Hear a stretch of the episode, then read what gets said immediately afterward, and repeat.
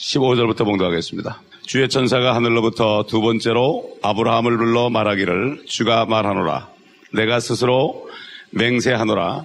이는 네가 이같이 행하여 네 아들 곧 네 독자를 아끼지 아니하였기에 복으로 내가 네게 복을 주고 번성으로 내가 너의 씨를 하늘의 별들처럼 또 바닷가의 모래처럼 번성케 하리니 네 씨가 그의 원수들의 문을 차지하리라. 네씨 안에서 땅의 모든 민족들이 복을 받으리니 이는 네가 나의 음성에 복종하였음이라 하더라. 그리하여 아브라함이 그의 청년들에게로 돌아와서 그들이 일어나 함께 부활세바로 떠났으니 아브라함이 부활세바에 거하였더라. 이 일들 후에 누군가가 아브라함에게 고하여 말하기를 보라 밀카 역시 당신 형제 나홀에게 자식을 낳았다 하니 그의 첫 아들은 후스요 그의 아우인 부수와 아람의 아빈 크무엘과 게색과 하소와 빌다스와 이들락과 부두엘이라 부두엘은 리브가를 낳았더라 밀가가 이 여덟 사람을 아브라함의 형제 나홀에게 낳았더라 또 나홀의 첩의 이름은 루마인데 그녀가 또한 테바와 가함과 다하스와 마카를 낳았더라. 여기까지 보겠습니다. 창세기 15장 1절에 보게 되면은 15장에 보게 되면은 아브라함이 하나님을 믿었으니 그것을 의로 여겼다고 그랬습니다. 우리도 마음으로 믿어 의에 이른다. 로마서 10장에 나오죠. 그 다음에 입으로 시인해서 구원을 받는다고 그랬습니다. 마음으로 의가 되고 입으로 시인해서 구원을 받는다. 아, 야고보서 기자는 야고보서 2장에 보게 되면은 이런 말씀을 했습니다. 이 말씀과 관련해서 어, 야고보서 2장 21절에 이렇게 말씀했어요. 우리 조상 아브라함이 자기 아들 이삭을 제단에 드렸을 때 그가 행함으로 말미암아 의롭게 되지 아니하였느냐? 믿음이 어떻게 그 행함과 더불어 작용하였으며 믿음이 행함으로 온전케 되었음을 네가 보느냐? 그리하여 아브라함이 하나님을 믿으니 그것이 그에게 의로 여겨졌느니라는 성경이 이루어졌고 그는 하나님의 친구라 불렸느니라. 이제 너희가 알거니와 사람이 행함으로써 의롭게 되는 것이요 믿음으로만 되는 것이 아니니라.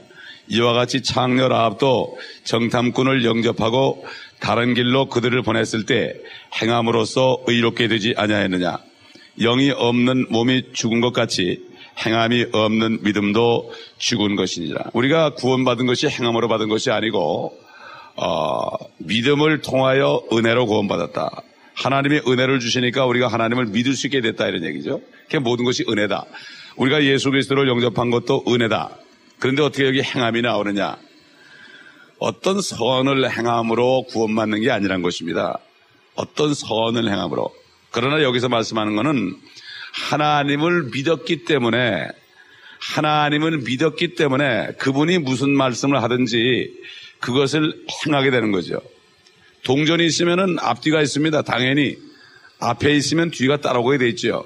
마찬가지로 이 행함은 율법을 행하는 것이 아니고 어떤 자선 행위를 하는 것이 아니고 이 행함은 하나님을 믿기 때문에 따라오는 행위를 얘기하는 겁니다. 여기에서. 에? 그렇기 때문에 사도 바울도 성령에 감동해서 그러므로 사람이 마음으로 믿어 의에 이르고 입으로 시인하여 구원을 얻느니라. 그리고 우리가 구원을 받았을지라도 구원을 받았을지라도 이 땅에서 영적인 축복을 누리는 비결은 하나님의 말씀에 순종하는 것입니다. 베드로도 어, 베드로가 이런 축복을 누렸습니다. 열두 제자가 있었지만은 베드로는 정말 하나님의 말씀에 가장 먼저 순종한 사였습니다. 물 위를 걸어오실 때 베드로가 무서웠던 때 주님이 내니 두려워 말라 그럴 때 베드로가 만일 주시어던 내게 명하여 어? 물 위로 걸어가게 하소서 그렇게 했을 때 두려워 말고 오라고 그랬습니다. 오라고라는 말씀을 들었을 때 그런 마음으로만 주님을 믿었, 믿은 것이 아니라 오라는 말씀에 순종해서 발을 바다에 뒤졌을 때 그는 물 위를 걸을 수 있었습니다. 왜 그렇습니까? 오라고 하신 분은 바로 창조주 하나님이거든요. 우리가 믿는 하나님은 창조주 하나님입니다. 그러므로 그분이 그분이 우리에게 무슨 말씀을 하실 때 내 눈에 보이지 않고 아무것도 안 보여도 내가 그 말씀에 순종하면 그분이 말씀하신 대로 내 앞에 이루어진 것을 믿는 게 바로 믿음이에요. 그때 주님께서 요한복음 15장의 마지막으로 제자들에게 유언하실 때 너희가 내가 명한 대로 행하면 내 친구라고 그랬습니다. 여기 지금 하나님께서 아브라함에게 뭐라는가 하면 아브라함은 내 친구라고 그랬습니다. 내 친구고 내가 친구에게 무엇을 가- 감추겠냐고 그랬습니다. 그 아브라함에게 모든 것을 다 얘기했습니다. 마찬가지입니다. 그리스도인들도 이 땅에 사는 동안에 하나님의 말씀에 무조건 순종하는 사람은 친구로서 하나님이 모든 말씀을 다 깨닫게 해주고 마치 이 땅에 살고 있지만은 하늘에 사는 것처럼 살게 한단 말이죠. 우리 어제 에베소를 공부했지만 에베소서 안에 있는 가장 큰 보화 중에 하나가 뭔가 하면은 우리가 영적인 축복을 이 땅에서 누려야 되는 거예요. 이 땅에서. 우리가 육신을 연약한 육신을 가지고 조그만 문제가 생겨도 벌벌 떠는 이러한 연약한 육신을 있을 때 영적인 축복을 누려야 된단 말이에요. 예? 그리고 나중에 하늘나라 가서는 영적인 축복뿐 아니라 육신적인 몸까지도 이제는 주님의 모습으로 돼가지고 영혼육이 완전히 하나님의 영상으로 변화되는 이러한 축복을 누리는 겁니다. 그렇기 때문에 이 땅에 사는 동안에 우리가 이것을 벗고자 하는 것이 아니라 하늘로부터 생명이 우리를 삼켜가지고 우리가 이 땅에 살, 밤을 디디고 살지만 실질적으로는 하늘에 사는 삶을 누려야 된다 이거예요. 이런 사람들은 이 세상을 초월하죠. 세상에 마귀를 섬기는 그러한 불교 도사들도 세상을 초월해가지고 혼이 빠져서 왔다 갔다 하면서 그냥 사람들에게 존경을 받고 도사란 말 듣는데 어찌 크리스찬들이 성령이 안에 계시고 이미 그 영은 하늘의 보좌에 예수 그리스도와 함께 옛날에 앉혀졌는데도 이 땅에 썩을 것 때문에 벌벌 떠느냐 말이죠. 예? 이제 우리는 영적인 사람이 돼가지고 이 세상을 초월한 사람에 대하면 세상 사람들이 세상 사람들이 이것을 보고 우리한테 오는 겁니다. 저희 처갓집 식구들 중에서 여호와의 증인들이 많아요. 우리 처남이 있습니다. 요즘 처남이 그래요. 내가 모든 걸 다 버리고 이렇게 초연하게 아무것도 없어도 그냥 기쁨으로 사니까 내가 존경스럽다는 거예요. 어? 그러니까 내가 말씀을 보내도 그걸 받는 거예요, 요즘에는. 어? 전도가 되는 거예요. 어? 이게 뭔가 하면은 우리 그리스도인들이 정말 하나님의 말씀에 순종하면서 영적인 축복을 기적을 체험할 때 어? 그럴 때에 세상 사람들이 우리를 보고 하나님의 사람이라 그럽니다.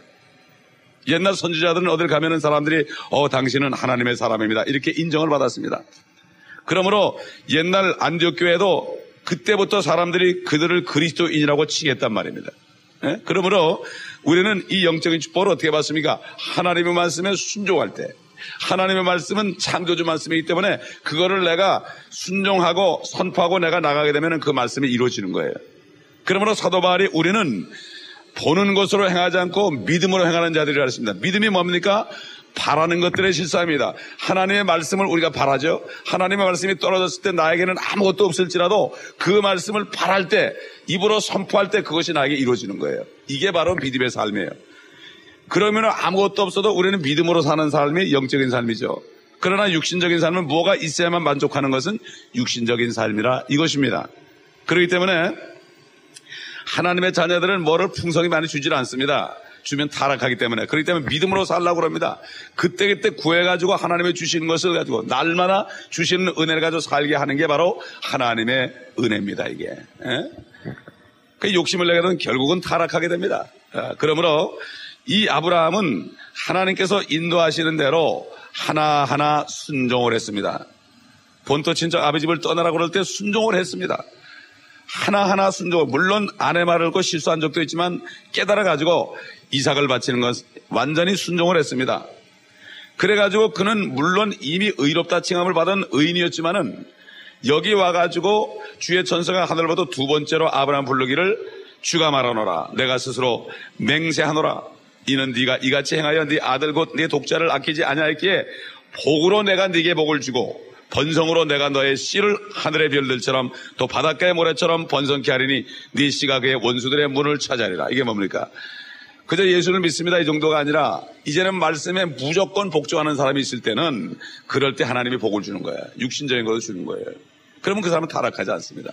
그것을 가지고 사용해 가지고 하나님을 섬기죠.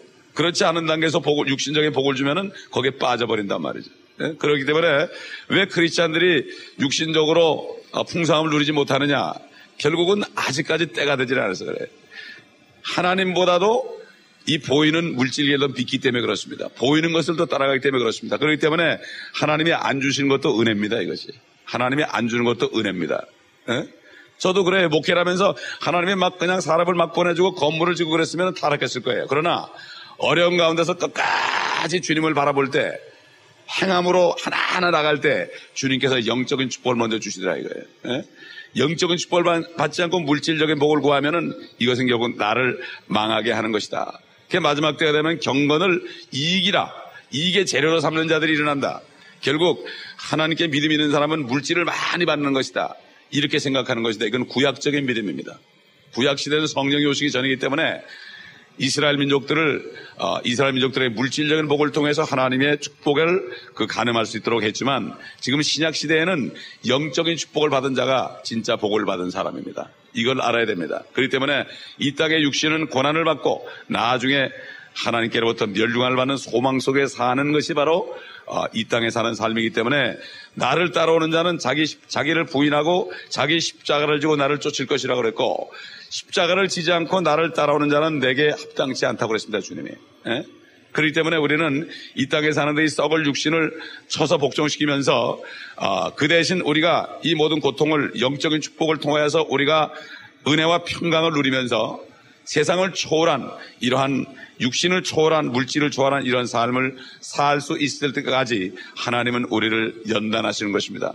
그러므로 하나님께서 하나님의 말씀에 완전히 복종할 때까지 그때까지 우리는 아, 육신적인 연단 속에 거할 수밖에 없다 이거예요. 아브라함이 얼마나 힘들었겠습니까? 그러나 하나님이 맹세하는 겁니다. 하나님이 맹세하는 거예요.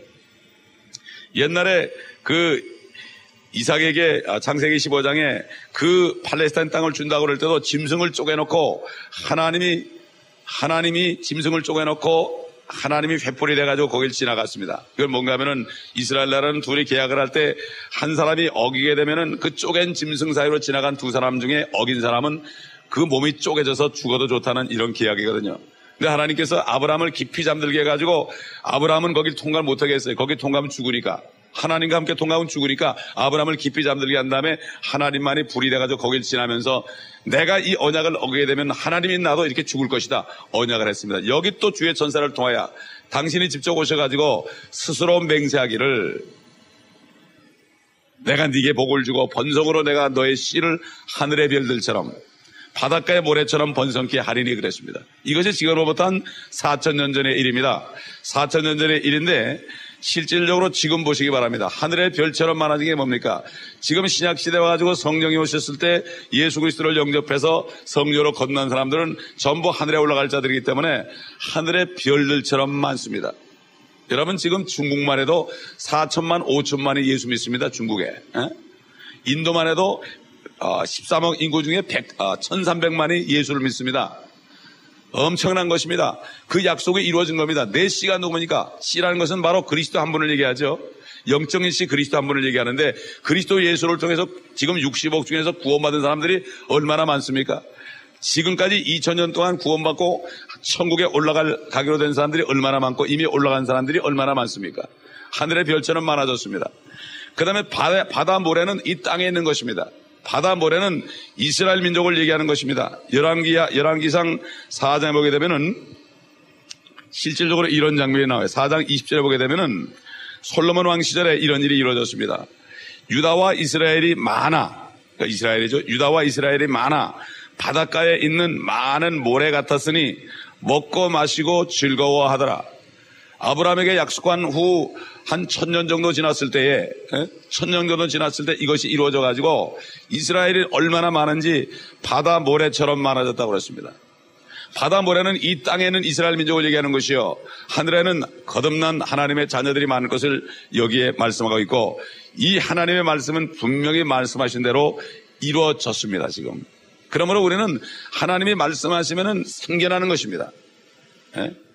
그 요한계시록에 요한계시록 7장 보면은 14만 4천을 이스라엘 민족 족속들로 지파로 했는데 여호와의 증들은 자기들이라고 그러고 몰몬도 자기들이라고 그 다음에 안식교도도 자기들이라고 그러는데 처음엔 자기들이라고 그러다가 숫자가 많아지니까 아니라고 그러고 또 이상한 소리 한단 말이죠. 에? 예? 아, 우리, 우리가 이제 14만 4천이 될 거라고. 숫자가 더 많아졌잖아요. 여호와의 증도 그거 더 많아지고 몰몬도 많아지고 그러니까 딴소리하고 또 교리를 바꾸는 거예요. 에? 예? 그들이 왜 그렇게 주장하는가 하면은 안에 지금 다 섞여가지고 있는데 어떻게 지파를 구분하느냐고. 이사야 선지를 통해서 뭐라 하십니까? 내가 생겨나게도 하는데, 어? 내가 생겨나게도 하는데 그걸 못하겠냐고 그랬죠. 이스라엘 지파를 일으키는 건 쉬운 일이다. 어? 사람의 생각으로 하나님을 평가하는 것입니다. 그래가지고 자기네 교리를 만들어서 우리가 14만 4천이라고 이렇게 주장하는 꼴을 볼 때 얼마나 가증한 건지 모릅니다. 그러므로 우리는 여기서 볼 때 하나님의 말씀은 무조건 이루어진다. 빛이 있으라고 그럴 때 그냥 생겨났고 모든 창조물들이 말씀으로 창조된 것처럼 말씀만 하시면 그대로 이루어지고 주님도 선포함으로 말미암아 그것을 이루신 것처럼 우리도 이제는 믿음으로 하나님의 말씀을 선포할 때에 그럴 때 이루어지는 것입니다. 어제도 주일날 설교하면서 그 많은 병마들을 우리가 다 산처럼 여기고 그것을 우리가 거기에 향해 꾸짖어버리고 당뇨병을 꾸짖어버리고 연약함을 꾸짖어버리고 그렇게 하니까 집에 가니까 밤새도록 제가 몸이 아픈 거예요. 밤새도록 막 그냥 기침이 나고 아, 막 코가 막히고 콧물이 흐르는 거예요. 아, 이 마귀가 나를 찾아왔구나.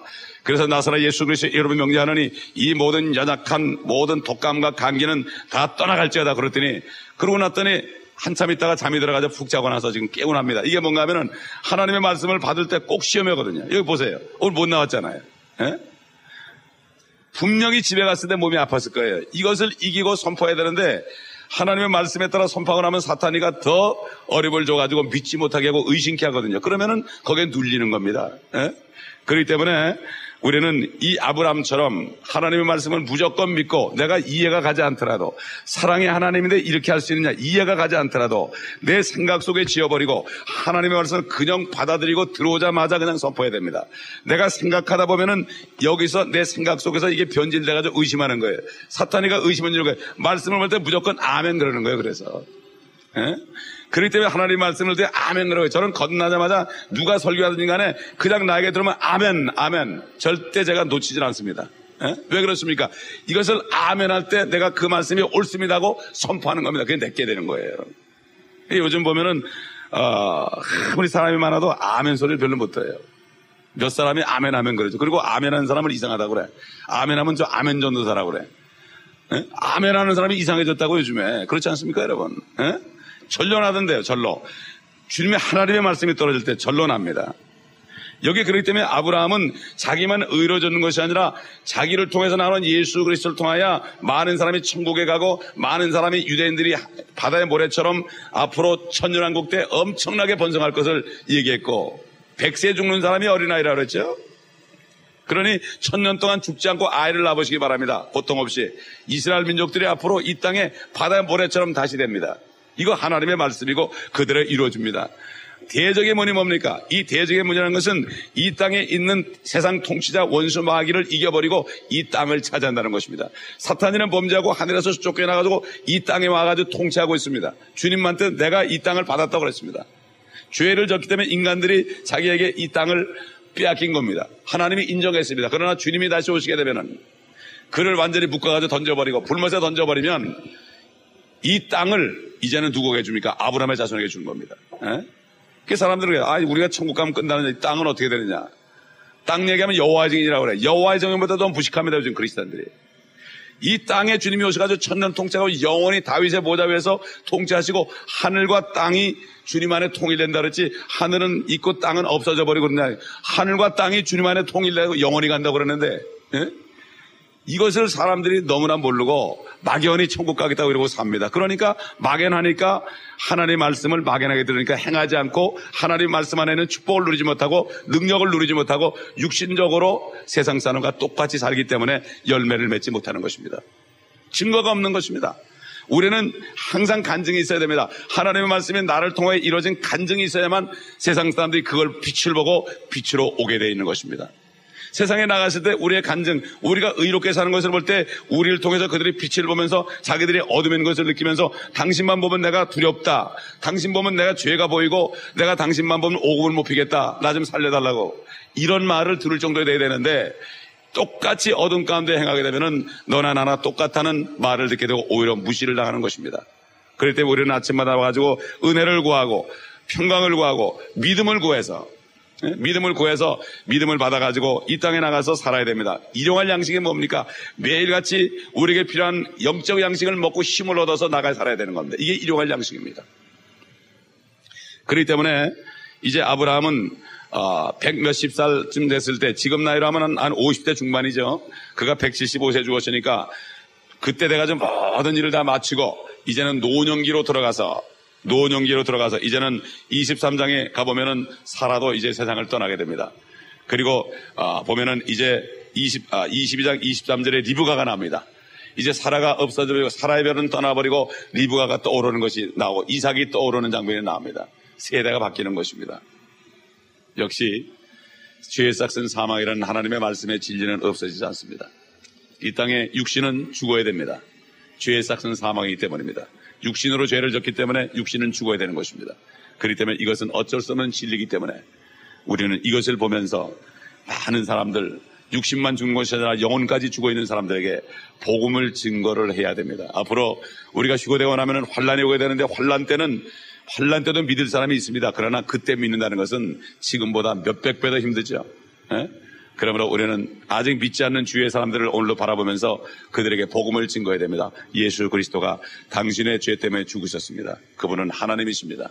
이렇게 내가 말할 때 성령께서 역사하셔서 그들의 심장을 찌를 것입니다. 하나님의 능력으로 우리가 전도하는 거죠. 내가 설명하는 게 아닙니다. 내가 설득시키려고 하고 내가 설명하려고 하니까 안 되는 겁니다. 내가 하나님이 아닙니다. 내가 성령이 아닙니다. 나는 입으로 말만 선포하면은 그리스도의 복음을 선포하면은 성령께서 역사하셔 가지고 그렇게 역사할 때 우리는 하나님의 영광을 보는 것입니다. 기도하겠습니다.